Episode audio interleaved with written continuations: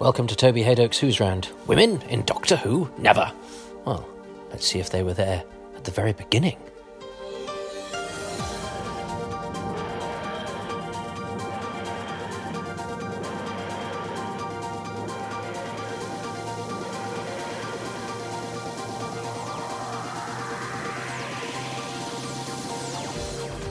Welcome, everybody. I'm in.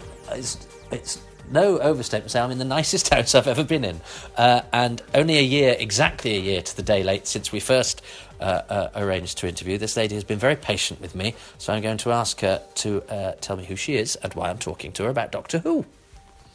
I'm Virginia Wetherell, stroke Virginia Bates, because I was married to the actor Ralph Bates. And I was in the Doctor Who, which I have to say was in black and white. Um, I'm not, can't remember what year it was, 1960 something. 63 slash 64. Was it? Right. Um, and it was the uh, series that, I think it might have been series two, when they introduced the Daleks. And the Daleks were baddies, and I was a Thal, a goody Yeah. and I was like head Mrs. Thal. And our people on our planet, we were all blonde, and um, and that's that's how I got into Doctor Who. And I've, of course was with the original. Yeah, well, it was the, it was the second Yeah. ever story. Yeah, so Yeah. five five weeks in is this is the second story and uh, and the first appearance of the Daleks. So. I mean, what, what was your reaction to them? Because nobody knew what they were. No, no, not not at all. Um, I don't know really. I mean, I just thought it was kind of they were quite quirky. These sort of little things on wheels that um, you know guys would get in and out of, and they ran around, and we had to be terrified of them. Um, but you know, being an actor, you do what you do, and you hit your mark, or you have your, you know, you make sure you don't hit the camera. Um, but I remember we filmed it round Christmas time, and Verity Lambert, who was the producer, gave a Christmas party. And I was trying to find a present, and I thought, oh, I'll find a sort of a, a roboty thing, and uh, you know, camp it up and give it to her. Happy Christmas. And do you think I could find anything? When you think now of all the merchandise and the Daleks, from you know, chocolate Daleks to I don't know, Easter egg holders and um, egg cups and whatever, uh, tea towels. But it was I, I didn't find anything. You know, it didn't didn't exist. Um, but you kind of get into it. You know, you know that this is the most terrifying thing that you've ever because you're an actor. That's what we do. We're paid to do, aren't we? Well, of course, it was the Christmas because we look back on that time. What a what a what a time to be around because it was Doctor Who started the day after the assassination of President Kennedy. So yes, that's right. I mean, uh, turbulent and That's right. fascinating times. yes, I had I'd never thought of that. Of course. Um, and you, I, of course, had no idea that you were at the start of something that was going to be this Well, massive show. How did we ever know? You know, when you're an actor, and you know, it's the same with all the horror films that came later. Somebody called, your agent calls and says, "Oh, you've been put up for, you know, Taste of Blood of Dracula or The Curse of the Crimson Altar," and um, it sounds quite good. It's only two weeks filming over in so and so, and you think, oh, "It's not really what I want to do." You know, I've got a theatre thing coming up or whatever, but it'll fit it fit in nicely and so and so so's working on it who you've worked with before and is fun and you do it.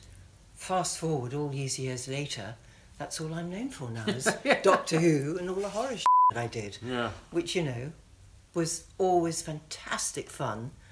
Um, but it was never taken seriously. You know, working at the Royal Court was much more serious and going on tour and remembering your lines and play for today at the BBC and whatever else it was that I did. Um, but there you go. And what about uh, the Doctor himself, William Hartnell? Do you have any memories of him? I do. He's a grumpy old bastard, to be quite honest. Um, I remember there was a scene where I had to wear. We all wore these sort of little funny plastic costumes, and of course, don't forget it was black and white, so it was always your costume, whatever you wore, were in tones. It was either very dark or very pale, and it couldn't be too pale. It couldn't be the same colour as your skin, and all that kind of stuff. And I remember it was a sort of a grey blue plastic thing, and on my head, I had like a little crown. I mean, I think now we'd call them a fascinator. Um, was a little round thing with spikes on the top of my head, which was clipped onto my straight hair. And in the first shot, I'm bending over the cauldron and I'm like the dinner lady and I'm turning something, a stew, you know, thal stew. And on action, I have to look up and talk to the doctor, or the doctor's talking to me. And there were maybe four or five extras in thal identical costume. So on action, and in those days you didn't go twice, you did it. You know, it was very, they were very strict. It was very, you know, you, you mumbled, you carried on. Or if you forgot your lines, which I have to say Bill did frequently, but he mumbled along. Anyway, I was over my cooking pot and I put my head up and my headdress gets caught in the back of somebody else's, one of the extras' knickers. I'm afraid I started to laugh. I didn't know how to get out of it. And I'm turning my head one way and the other. And anyway, he was furious. And of course, he kind of lost the momentum. So when we went again, he dried, and it was kind of, it was a bad moment. But you know, these things happen. So after that, we were never. I was always a bit of a threat. He had no sense of humour. He was old. I mean, he was lovely, good actor. Um, but you know, he was what you saw. And I mean, it's extra- I mean, it's it's hard enough in theatre when you've got so many things to think about. But when you're doing a similar sort of performance, but then you've got to hit marks and cameras Yeah. and three. Ca- you've got to take into account two or three different cameras. It's quite. A, well, I think we underestimate how technical acting on television was. It really is, because of course you could never look at the camera, but you have to have a feel for it. At the same time, you're looking at that strip on the on the floor, which is your mark, and you know that you cannot go over or beyond or left or right. You can only ever hit that mark because you're going to mask somebody else. Yeah. Um, and there weren't the you know there wasn't the technology that there is now. Anyway, it's all yeah. It, I guess it, in a way it was hard. And it's funny because I know I know you've done sort of various signings and things for our mutual friends, Phantom Films, and and the last one that you were at, um, Philip Bond was at, Yes. sadly uh, died. Ah. Who I mean, how extraordinary that you do a job with somebody and then fifty years later in a in a church hall in Chiswick, there you are again. that was extraordinary because I adored Philip. I mean, he was so handsome. He was such a good actor and so lovely off camera, and you know, always having a cigarette in his hand and his knowledge of theatre and this and that and his stories. He was wonderful. So I was really looking forward to meeting him again after. And I didn't, you know, unusually, a lot of the actors I came across over the years, but Philip I never saw again until the books, uh, the the signing, the Doctor Who signing. Um, what was it? Two years ago? Must have been two I years think it was ago now. more recent than that. Even I think it was in the last year year, ago. or so. Was yeah, it? maybe Yeah. maybe the year before last. yeah. Um, and he was great, and we were sort of hanging around the church hall afterwards because his daughter was coming to pick him up, and he was offering to give me a lift, and I lived quite close to the church hall, and I said, no, no, don't worry, I'll go up on the underpass, it's fine. Um, and we chatted, and we were going to meet at the next gig, Doctor Who gig, and I was stunned when he died. It was it was so sudden at Christmas. Mm. But there you go. You know, we're all dropping off gradually. It wa- and it was. You're right. It was just over here because it was through. It was then that uh, Paul gave you my letter. So Yes. that's how we got in touch. Exactly.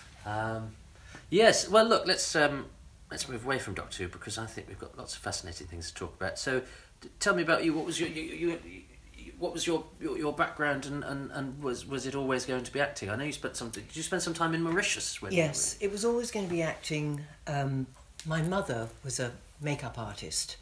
She was the first female makeup artist ever to be employed in this country and worked at Pinewood Studios. So, as a child, from the age of three, four, um, I used to go with her every day to the studio and play in the makeup. You know, there was sort of like the long um, makeup area, then there was a long uh, wardrobe area and a long um, hairdressing area, and they were all sort of my aunties and uncles. Um, and my mother, of course, was the only female. And, you know, they all adored me and I was, I learned straight away, you know, that you had to be, you couldn't say, you couldn't move when they were shooting. You, you, you weren't allowed to. It was, or you'd be thrown out. And we'd be at the studio at half past six in the morning because it's the first thing, is the makeup. So my mother always had to be first on, you know, and be there 20 minutes in her room cleaning all the brushes and then the artists would arrive and be asleep in the chair, um, you know, big stars. Um, and I suppose it was in my blood. And my grandfather was a film producer, Bray Wyndham, um, and at one point actually lived at Pinewood Studios. So it was sort of inevitable, I guess, that I was going to be in the studio. And I just had it in my blood, and I will never forget. Even now, I can smell a studio and those thick doors when they close and the silence. It's magic to me. Then I went to school, and my mother married, and because my father had been killed during the war, or at the end of the war, and then we moved to Mauritius. I was sent home to boarding school, and then didn't see my parents for just over a year. Then, um, when my father, stepfather, finally left Mauritius, we they all came back, and I went to drama school. And then left drama school. I went to the arts educational, and literally the day after I left, I got a commercial, and I was off. You know, Wow. and I couldn't wait to leave home. I left home at seventeen, moved to Notting Hill, Holland Park, and never left. Wow. And um, so from that commercial, you just, I mean, it was just a. you- From that commercial, I did my first job, believe it or not, was uh, Bob Monkhouse, dentist in the chair. I had a two days.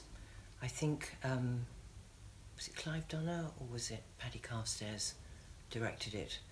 It was a friend of my mother who, you know, I sort of met at the studio, and I think the commercial was something silly like Wall's Ice Cream, and Clive was directing it, and he said, you know, there's a couple of days on that, are you up for that? And, you know, gradually worked my way up, and I think I went to Liverpool and um, did a bit of panto, and, you know, it's what we all did in those days. You just kept going. You didn't have parents that took care of you. You got on with it. You did. You weren't proud.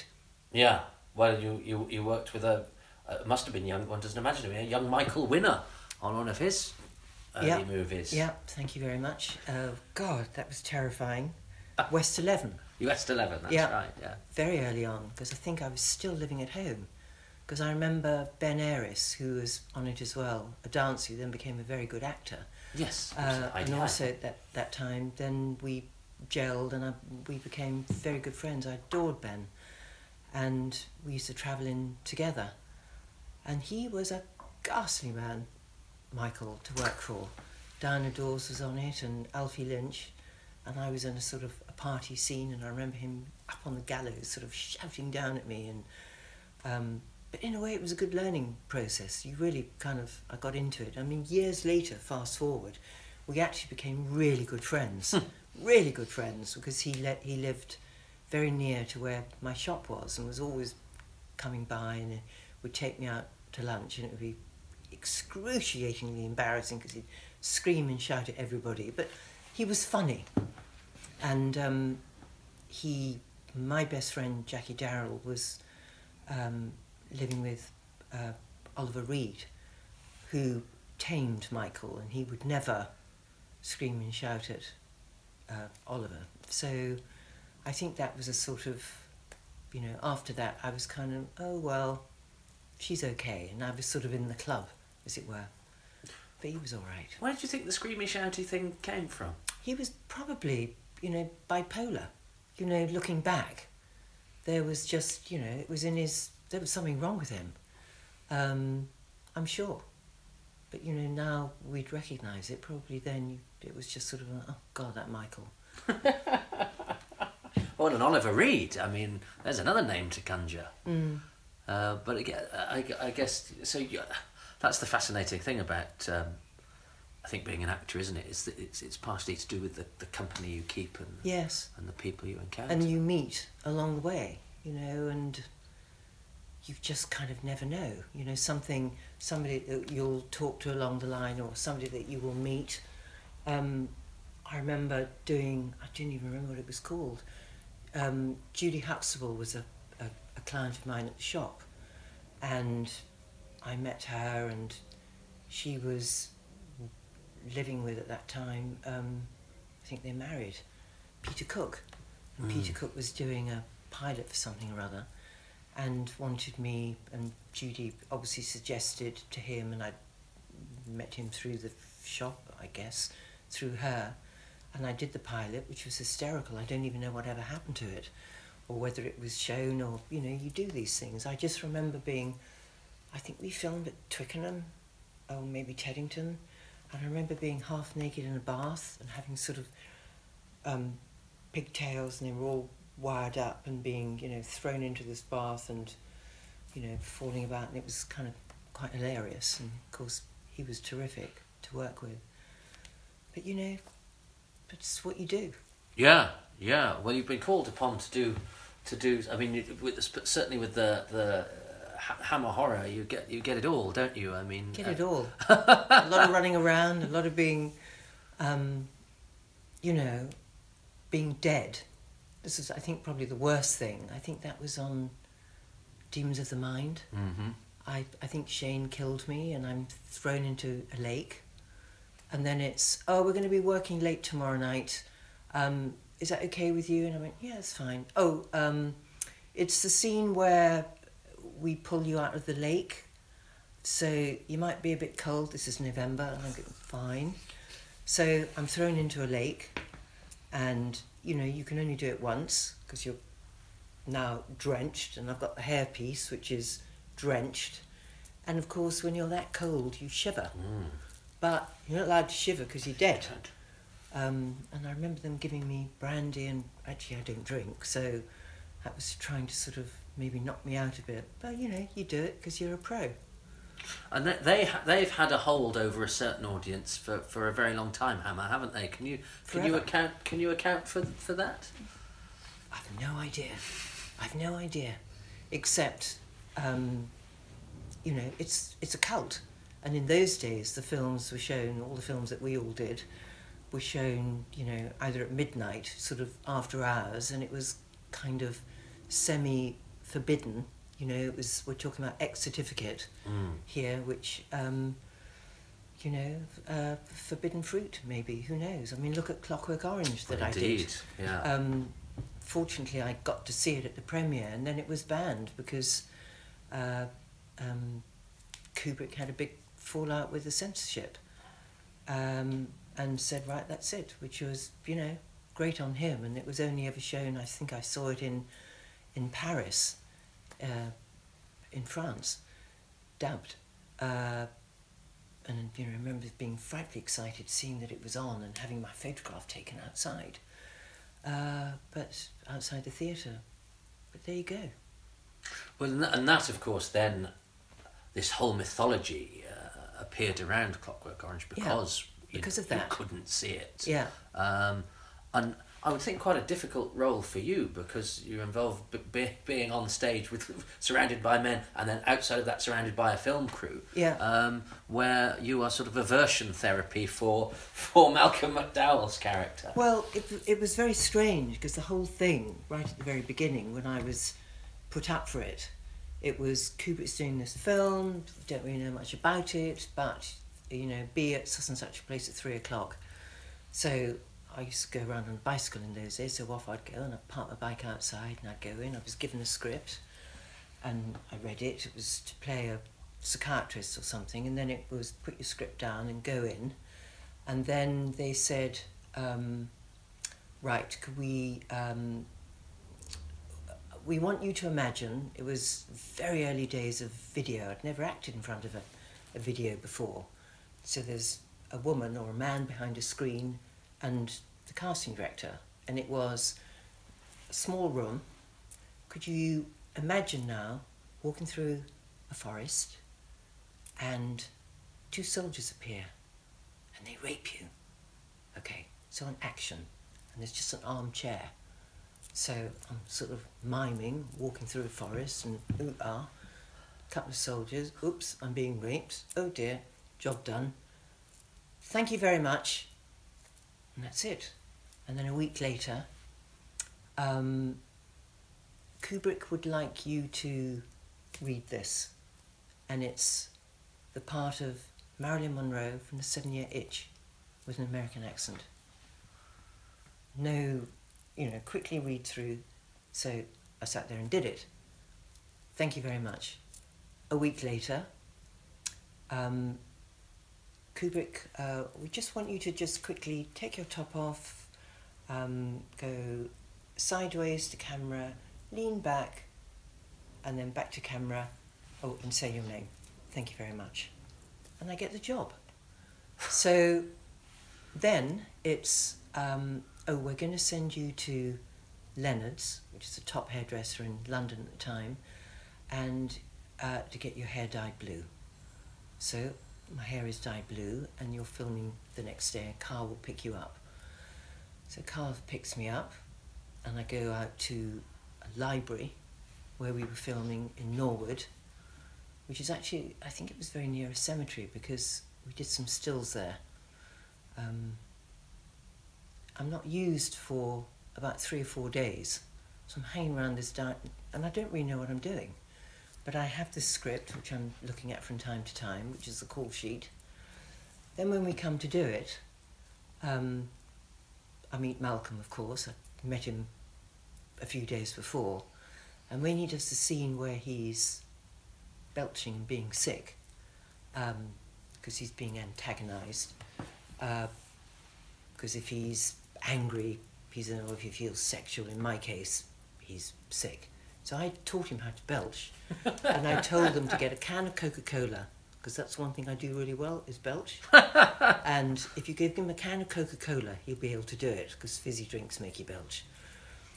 And then it's my turn, and a, a couple of days we do that, job done. So I didn't really know what I was, I didn't know what to expect at all. Then, and this was shot in September, end of the summer, and I'm brown, and I'd been in Rome and God knows where. Then in January, just after Christmas, I'm Kubrick wants to do one more shot, and it's just he and I, and he is literally there's no audience. It's just we're back in Norwood Library. He's literally on my shoulders, and there's a shot of him looking down my body, which is tricky because we've now got to match the colour of my body to how I was in September. And that's that's Kubrick. Complete utter perfectionist and I adored him. He was terrific. Well, you have to you have to trust your director to do Yeah. a, a scene of that ilk. Well, why would you? Why would you? ar- Well, how, why would you? Yeah. You know, and I think over the years, the sort of not the arguments, but the hassles I used to have with the horror films. Oh, we're just going to do the continental version now. You have to take your bra off, and we're going to da da da. And I'm going, no, I'm not doing that. It's not not. Uh, you know, I'm, you know, we'd argue for a day or three days, and I wouldn't do it. Or in the end, you kind of do it. But you know, Kubrick was a master. Mm. Um, and you trusted him. I did trust him. And do you think? And do you think? What do you think of it as a film? Because it had this sort of all this mythology for so many many years, and then of course when something is the expectation is never matched by the reality. But I think I still think Oh, it's an it's much extraordinary film, though, yeah, isn't it? Extraordinary and terrifying. I couldn't. I don't think I could watch it now. I mean, sort of living alone and and you know all the the scene with Adrienne Corri. I mean, Mm. unbelievable, Yeah, yeah. terrifying. I mean, it's the atmosphere that's where he's so clever. It's what he makes you think, and that's never mind the visual. It's what how the the imagination plays all the tricks, and it's so real. Well, and it's it's because he's such a. It's making. It's that curious thing where he actually makes violence quite beautiful. Yeah. And that plays with all sorts of. Yeah, well, I, I didn't want to say that, but you, it's absolutely right. Um, so that yes, interesting. So well, but I mean, we've we, you you mentioned the, the the hammers, which obviously are a slightly different thing, but of course without them, with, without uh, was it Doctor Jekyll and Sister Hyde that you met Ralph on? Yes. Yeah. So so so without them, your life would have been very different. Yes. Who's to Who's to know? because I, well, of course, you know, you think of destiny, God. I met Ralph on Dr. Jekyll and Sister Hyde, you know, stunning. I vaguely knew him as an actor. I remember thinking how beautiful he was, and I remember telling a friend of mine, phoning up um, Zienia Merton, who I was great friends with, and saying, "Oh, I, was, I met this fabulous guy, Ralph Bates. He's amazing. He's very vulnerable. He's such a good actor and really fascinating to watch. And he's a cross between um, Louis Jourdan and Sean Connery. He's just stunning, but he's got this kind of gentleness about him, and he's a he's a thinking actor. And I think the first day we met, Ralph stabbed me in the back, and we we barely smoke spoke, but I would be you know sort of hanging around on set, and you know we'd run lines and stuff. And then I realised, which is oh, looking back, really cheeky of me, looking on the call sheet. I was having to make my way in on the train. You know, if it's a seven o'clock call, meant leaving at catching the first train and having to change and all I said. I saw that he lived like virtually a street away from where I lived. So I spoke to him and I said, Ralph, this is so cheeky of me, and please say no. But if I stand on the top of Ladbroke, Ladbroke Grove at, you know, whatever, half past six, would you mind picking me up? I'll be really quiet, I won't say a word. And he went, no, it's okay, it's cool, it's fine, don't worry about it. So we would have lovely chats in the car. Anyway, that was that, and I had a shop just down the road from where I lived and subsequently where he lived.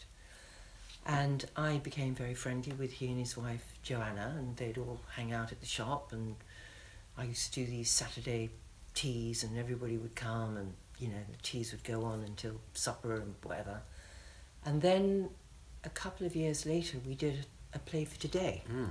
which we were, they were both in, and I was in. And Ralph, it was about two rival agencies for television. One was the very hip agency that Ralph and I were in, and the other was sort of the J. Walter Thompson, which Joe was in. So we were on this for, I, I suppose, a month. You know, you do the rehearsal and diddly do, and that kind of, and then a year later, their marriage broke up, and we kind of got together, and then got together a bit more. And yeah, and he played. I hadn't realised this because he played a lot of Frenchmen. And I thought, I wonder if that's just because of his look. But he was, he was, and he was, he oh, was French. descended from Louis Pasteur. Yeah, Louis Pasteur with his great uncle. Wow. and his his uh, great grandfather yes was his mother's father gave the w- w- was a doctor and Pasteur because he was a scientist not a doctor couldn't give the um, the injection, Injection, for rabies so he gave the very first injection so we're kind of there's a picture of Pasteur over there. Ah. We're kind of um, and actually Ralph on in very much wanted to do a film, a documentary about him, and was sort of working on it, but of course never did. Um, and that would have been quite. That's a shame. That would have been fascinating because he's quite an interesting, well, obviously, man, Pasteur.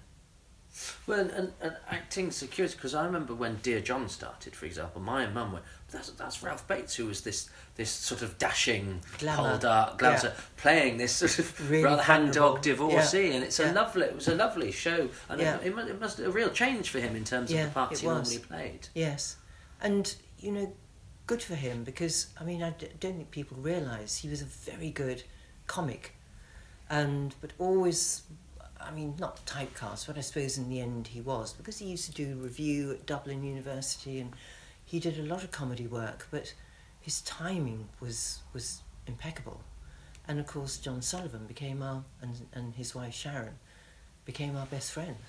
You know, we we went out together a lot. We went to uh, on Ralph's, thank God, on Ralph. In retrospect, looking back now, on Ralph's fiftieth um, birthday, a surprise, we went to Venice, and we had the most hilarious time. And the following year, of course, he died. but um, you know, so you never know, do you? But no, Ralph, uh, Dear John was was a different uh, for him. You know, I think it was always like to challenge, Mm. uh, and then he'd go off and do, you know, Hedda Gabler or, or something, and come back and do another series. Oh, didn't he do Hedda Gabler? That... Tom Bell Tom- was in, Tom- yeah. Susannah York was in, And Tom, Tom Baker, Baker, was, in, it. That's was a right. Massive cast. It was fantastic. At um, was it not Wyndham's Cambridge Theatre?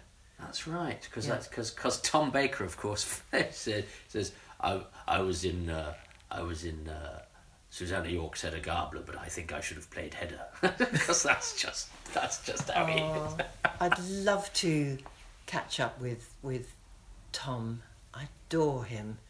Um, he sort of rather annoying and sad. He by chance the only job that my son has ever done apart from being a musician, he worked at oh, I've forgotten uh, not Gieves and Hawkes, but some some gentleman's outfitters in the Strand, and uh, my son Wills was working there for, I think he did lasted a week, and he, Tom Baker walked in, and uh, my son said, "Oh, you know, you, sorry, you don't know me, but my father was the actor Ralph Bates." Oh my goodness me, my dear boy, um, I must take you out for lunch, um, and Will said, "Oh, not today because you know I've, I've already had my lunch break." He said, "Well, I'll come and pick you up tomorrow, um, twelve o'clock." So Wills was so excited. He told me, and it was all going to be great. And I said, "Oh, give him my love." And such a lovely man, and you know, they had a great relationship. He and Ralph, and very funny notes used to go backwards and forwards. A very f- witty man, and unbeknown to Tom, Wills was asked to change a light bulb at this Gieves and Hawkes or whatever it is, and um, he got electrocuted. and they he was obviously survived, but it was kind of a bit major. I think they sent him to hospital or whatever. Tom turns up and doesn't know that Wills is so that was that. Oh. And they're never been able to. I thought, oh well, maybe along the somewhere along the I'll meet, bump into Tom, or be able to relate this little message that do get in touch. I still live in the same place. Love to see you. And mm. Wills now is a hugely successful composer, has his own studio, lives in LA, is doing five TV shows back uh, shows back to back, um, and you know, didn't n- never really gave up the day job, Mm. and that's just you know you should never have done that job in the first place. So there. And it keep it's in the family in in both because your daughter Daisy. My daughter Daisy, who was in you know um, many series, uh, and still acting. Just come back from LA. She had a big interview on something. I don't know what happened, but um, I guess I, I will hear. She just literally got back last night. And and for you, I mean, we've mentioned you you mentioned the shop as if it's just this thing, but you you you opened. it. I, I'm desperate to talk about the shop because what an extraordinary place, and it was something you'd started when you were.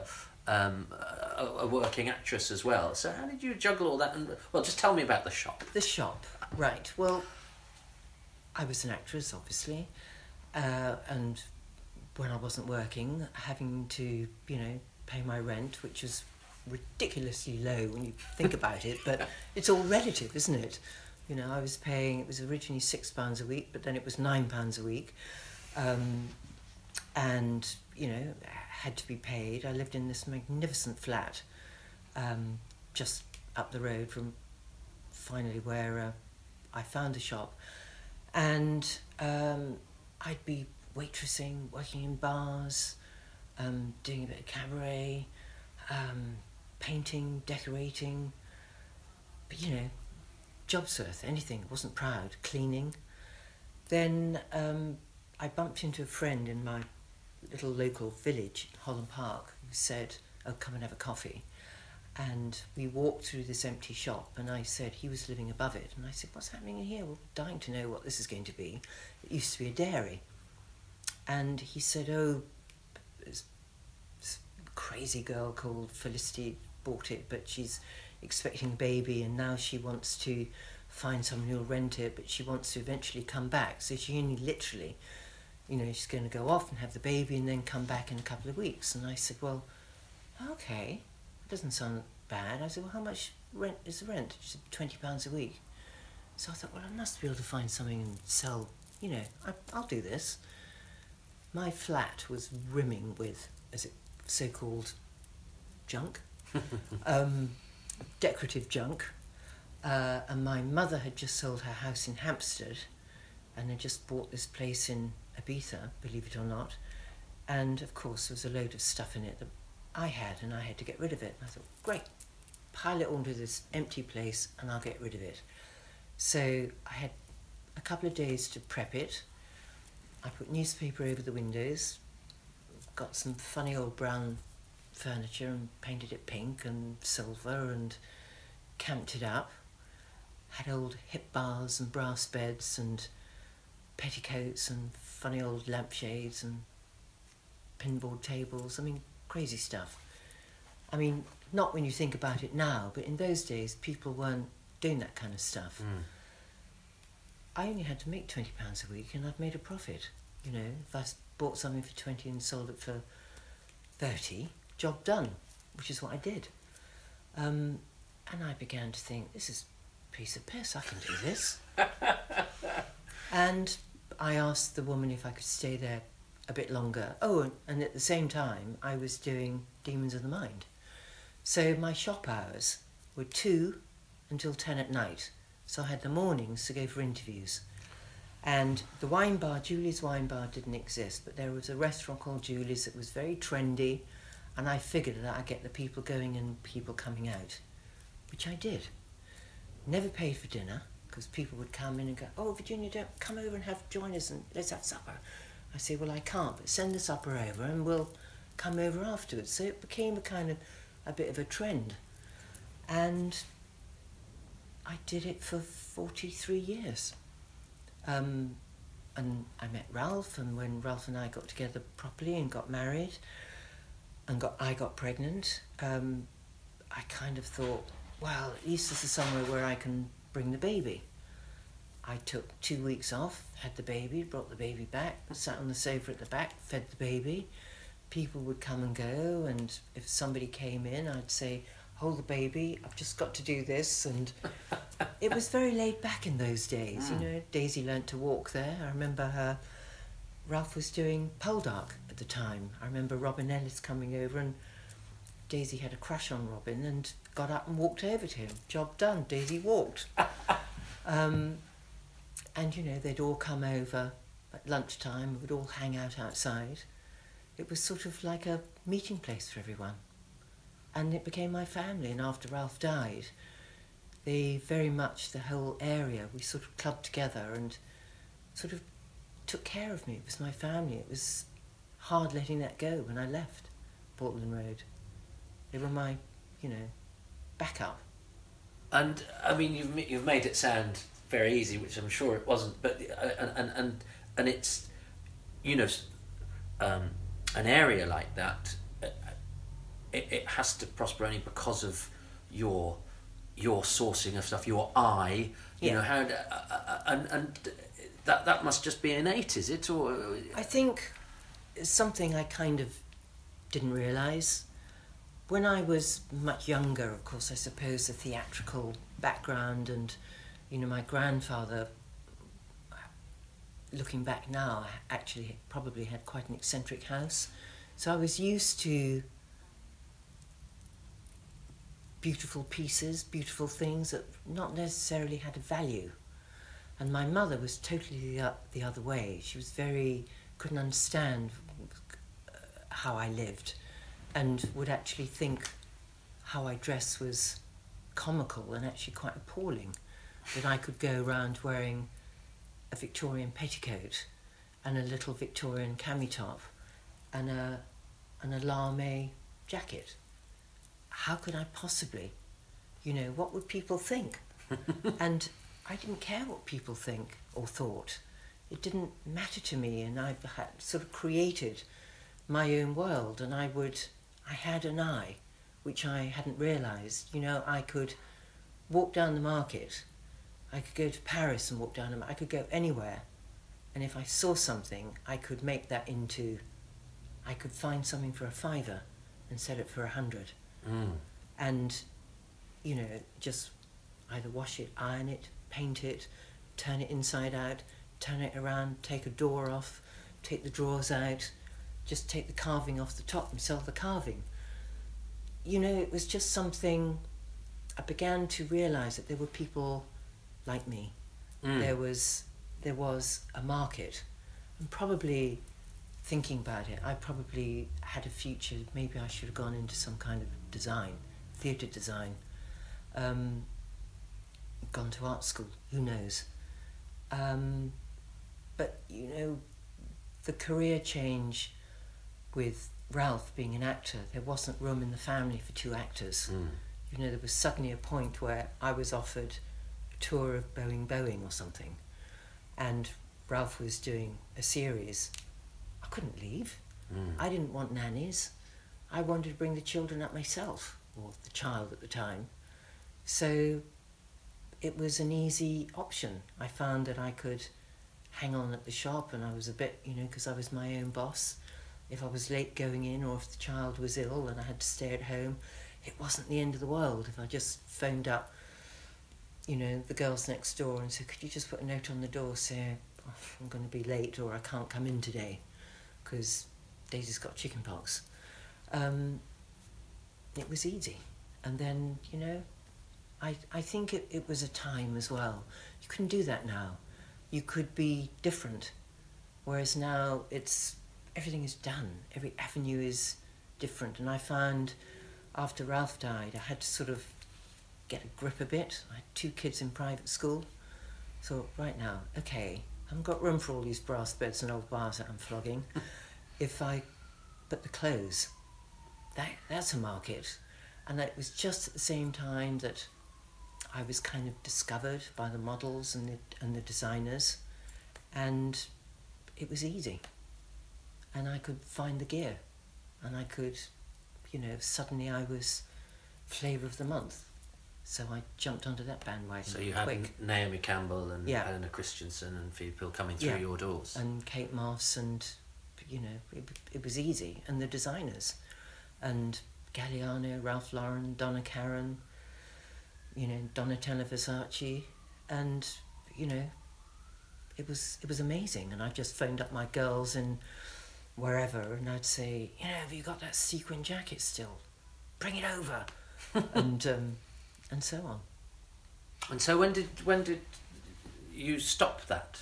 Quite recently. three, four years ago next month, um, or actually uh, in October, um, it kind of coincided.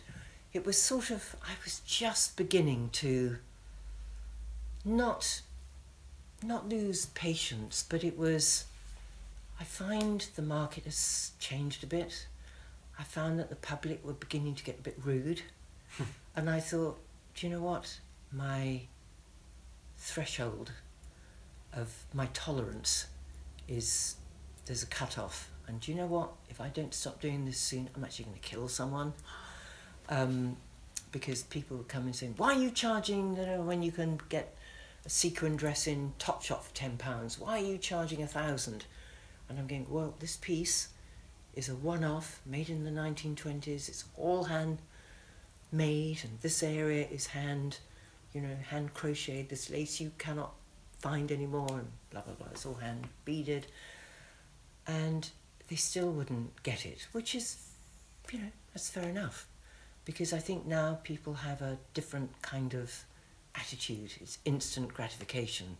They buy a dress for whatever they want to wear it once, dump it, and then they'd go out somewhere else. They trash the piece, or they would wear a sequin dress from me, or a chiffon dress and come back and it was ripped, and they'd say it's falling apart. And I'd say, yes, but you know, you can't expect a piece like this to be worn to a nightclub and have, you know, cigarette burns in it and red wine poured down it and your heel ripped through the hem and expect me to repair it. It's you know, you have to treat it with a bit of respect because those pieces were taken care of by maids Mm. and they were put on the lady and taken off by the lady and they were hand washed and repaired and whatever. Anyway, it also coincided with my mother being extremely ill and dying, and I was left a house in Ibiza which was in a terrible state of repair, and I felt that this was a project, and I thought, right, that's it. I'm moving on. I'm going to get rid of the shop, and I'm now going to have a bit of fun on this house, which is what I've been doing. And also, I have grandchildren now, four grandchildren. I have two in this country, two small boys, one of uh, four and seven, and a two-year-old and a six-month-old in LA.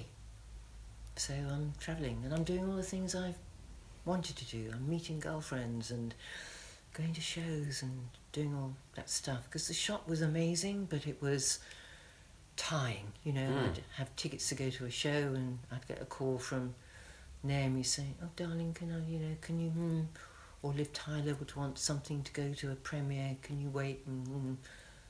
Uh, of course, I'd say yes.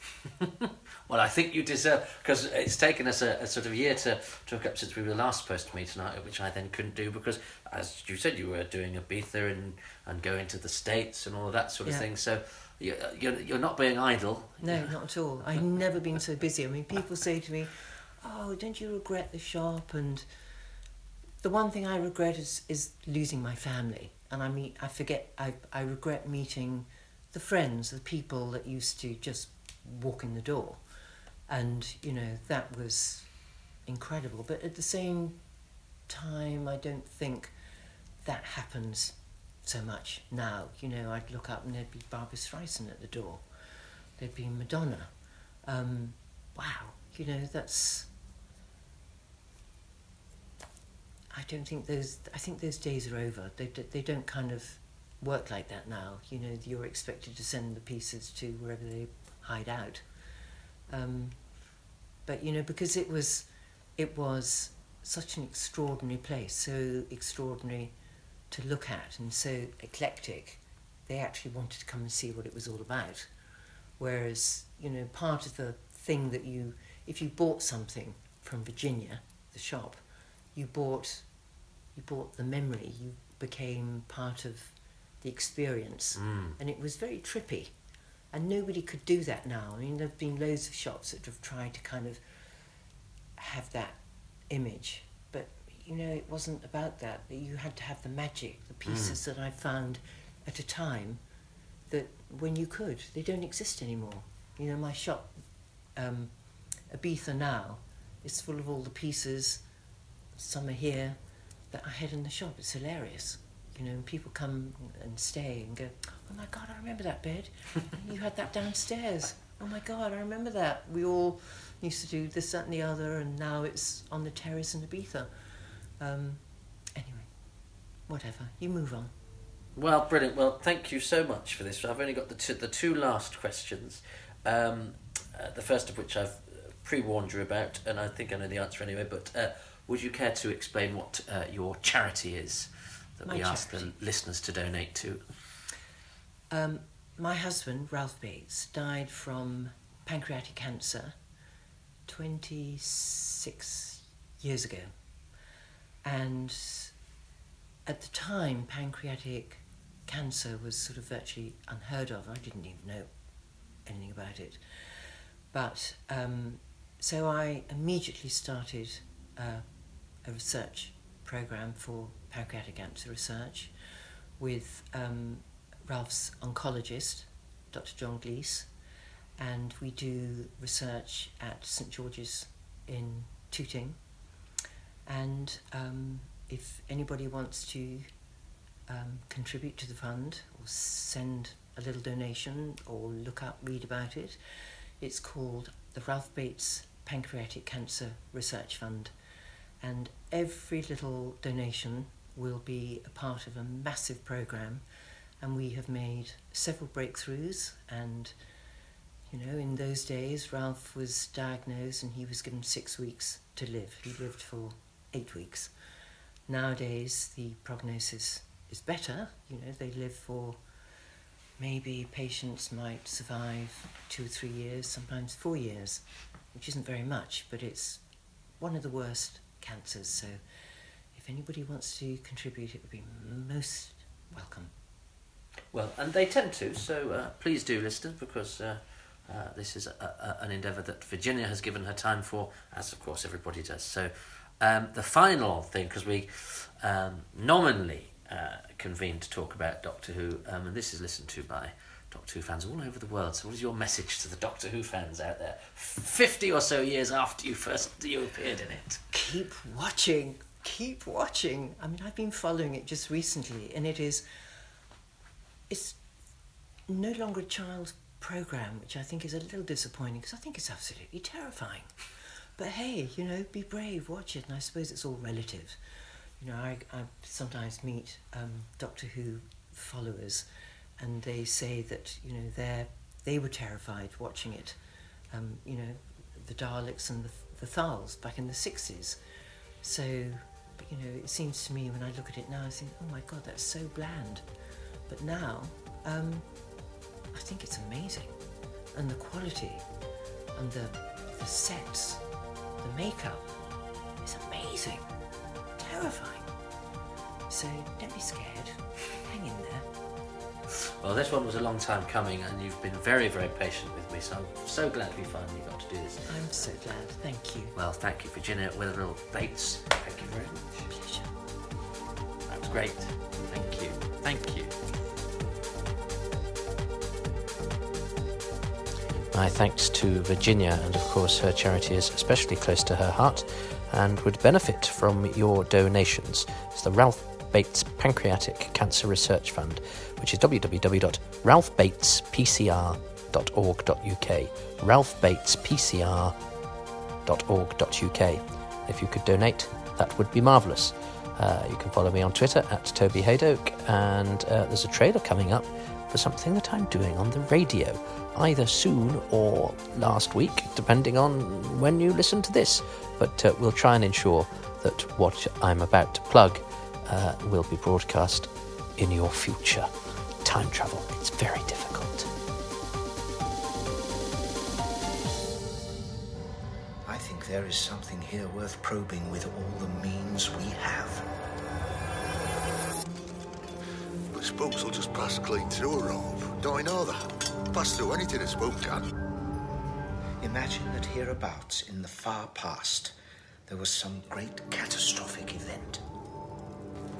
I've been walking these woods all my life, Lukey. That were no owl. Sounded like a child crying out. Tell me about the visitations. Twas last year.